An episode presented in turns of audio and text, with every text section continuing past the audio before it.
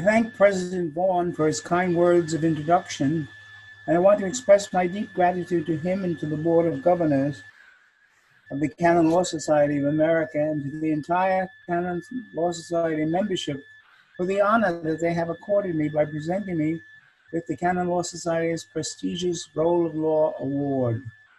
I have always valued my membership in this society, and so it is truly a pleasure, though an unexpected and undeserved one, for me to be considered worthy to join the list of distinguished American canonists who have received this recognition in prior years.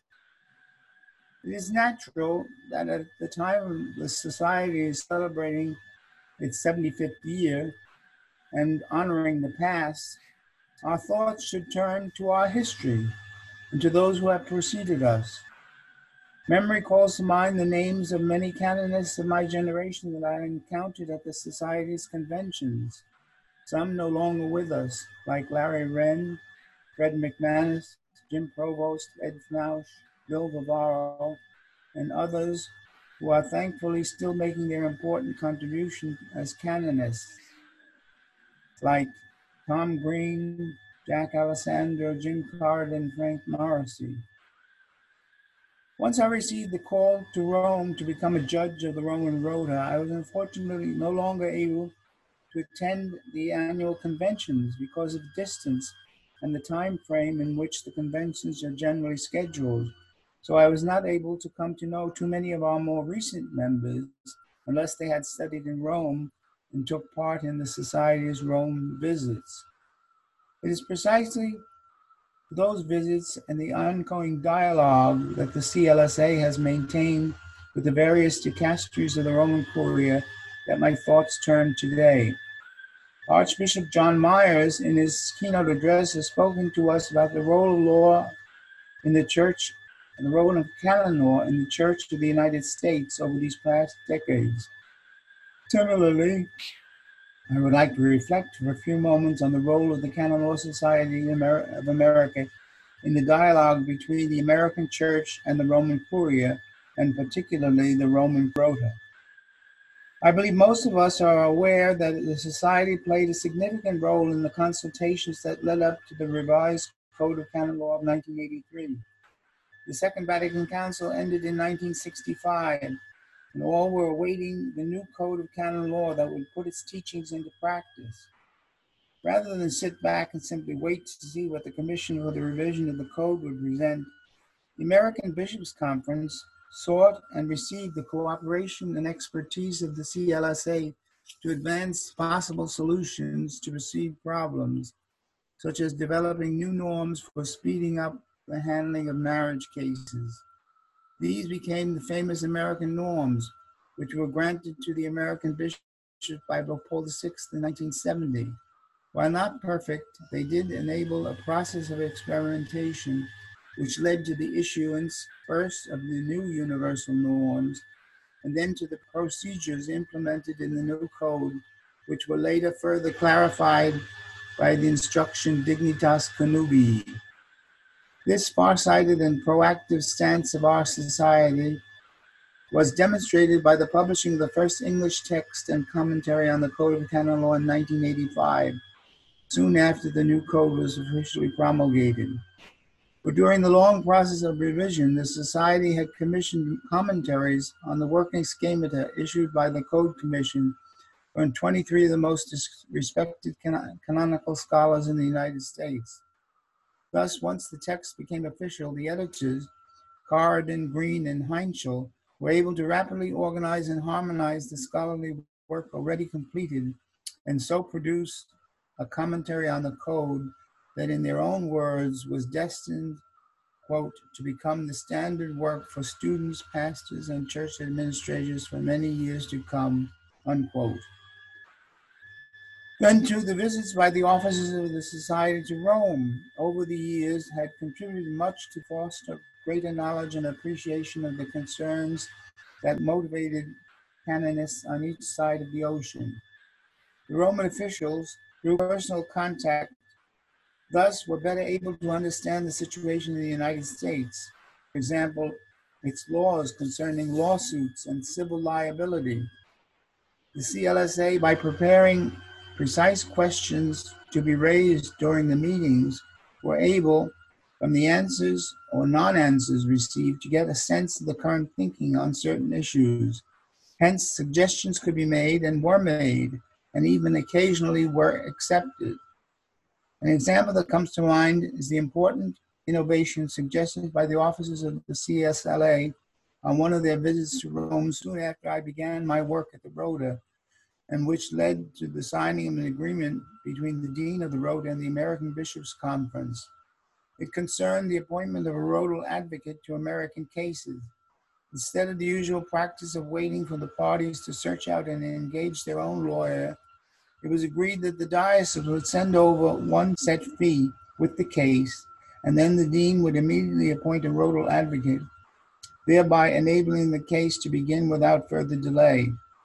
Due to its success, this agreement became the model for a similar one made with the French and the Irish Bishops' Conference.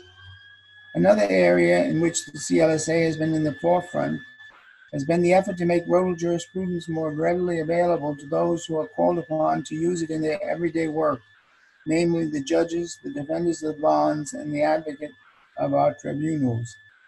The purpose of a tribunal is to say what the law is, jus dicere, in the particular case.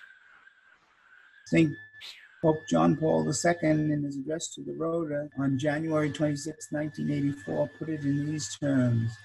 In the strict sense, the true authentic interpretation which declares the general meaning of the law for the entire community is resolved to the legislature according to the well known principle the source of law is also the source of interpretation.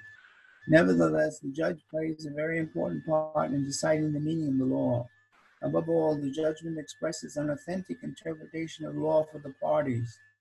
Thus, the activity of tribunals, and particularly of the Roman Rota, creates jurisprudence, that is, the interpretive authority inherent in the fact that many cases have been similarly decided.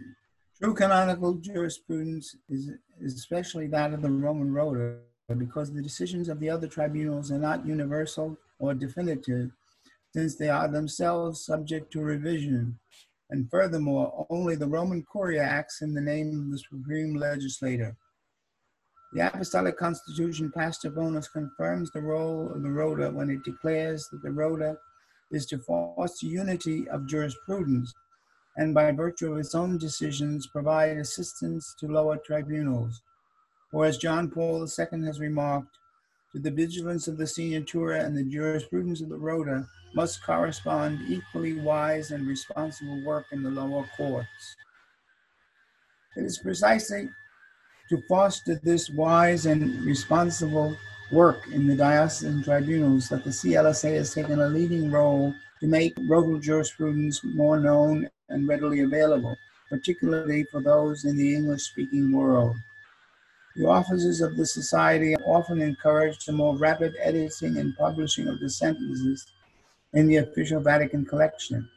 I think there was even a suggestion that perhaps the sentences might be able to be published on the internet, but this proposal then ran into problems with confidentiality. It is true that every canonist should have some knowledge of Latin, but it is a far cry from knowing the basics to being able to rapidly read and understand the nuances of the law section of a rotal sentence. I must admit that even I had occasional difficulty deciphering what I originally meant in some passage of the original sentence that I wrote. Thus, the Society's recent publication Rotal Jurisprudence, selected translations edited by Sister Victoria Vondenberger, with the help and cooperation of a team of translators, constitutes a significant resource to the members of the Society and all those interested in English translations of Rotal Jurisprudence. This project originated in the committee of the CLSA and was approved and encouraged by the former dean of the Rota, Bishop Anthony Stankiewicz and so constitutes a further example of the CLSA's 50 year ongoing dialogue with the Roman Curia to foster greater understanding and correct implementation of the Church's canon law. Finally, in closing, We are all grateful for the Society's contributions over the past 50 years to this dialogue with the Roman Curia. And may I dare to suggest that as a society, we rekindle our historic, proactive involvement in seeking necessary revision and amelioration of certain portions of current law, especially, for example, the penal law. For a good amount of time, many canonists have been of the opinion that the penal law contained in the 1983 Code has not really been adequate for the task that it's called upon to fulfill. In examining that penal law, it strikes one as incongruous. The law itself, in many places, seems to discourage its own use. So much discretion is left to the ordinary and to the judge in the application of the law and the determination of the punishment that in the end the canons seem not to propose a law, but simply to offer a series of suggestions and exhortations. So it seems that a revision of the penal law is something necessary and useful. In this context, perhaps the CLSA could offer some concrete proposals, as it did during the process of revision which led to the Code of 1983. For it seems that from an excessively lenient universal penal law that was often not even used, or if it was, it did not give the perception of justice nor repair the scandal, We've seen the immediate passage to a more rigorous particular law, which on the other hand often does not seem to respect or safeguard the presumed innocence of the accused. Yet, in the present climate, the bishops have been able to take immediate effective action, or else they are faced with being accused of a cover up. Perhaps then the experience of members of the CLSA in conducting local trials or being advocates the accused under the procedures used by the Congregation of the Doctrine of Faith would lead them to propose revisions of the 1983 Code, grant general penal law that would assist the bishops who are placed in a very delicate position, or at the same time they must follow, us facilitate the accused's rights of defense. In any case, I'm sure the CLSA of the present and future will carry out its tradition of the past 75 years and will continue to be a privileged participant in the discourse between the American bishops and the Roman Curia on how best to implement the Church's supreme law, the salvation of souls. Once again, I thank you most sincerely for the honor accorded me.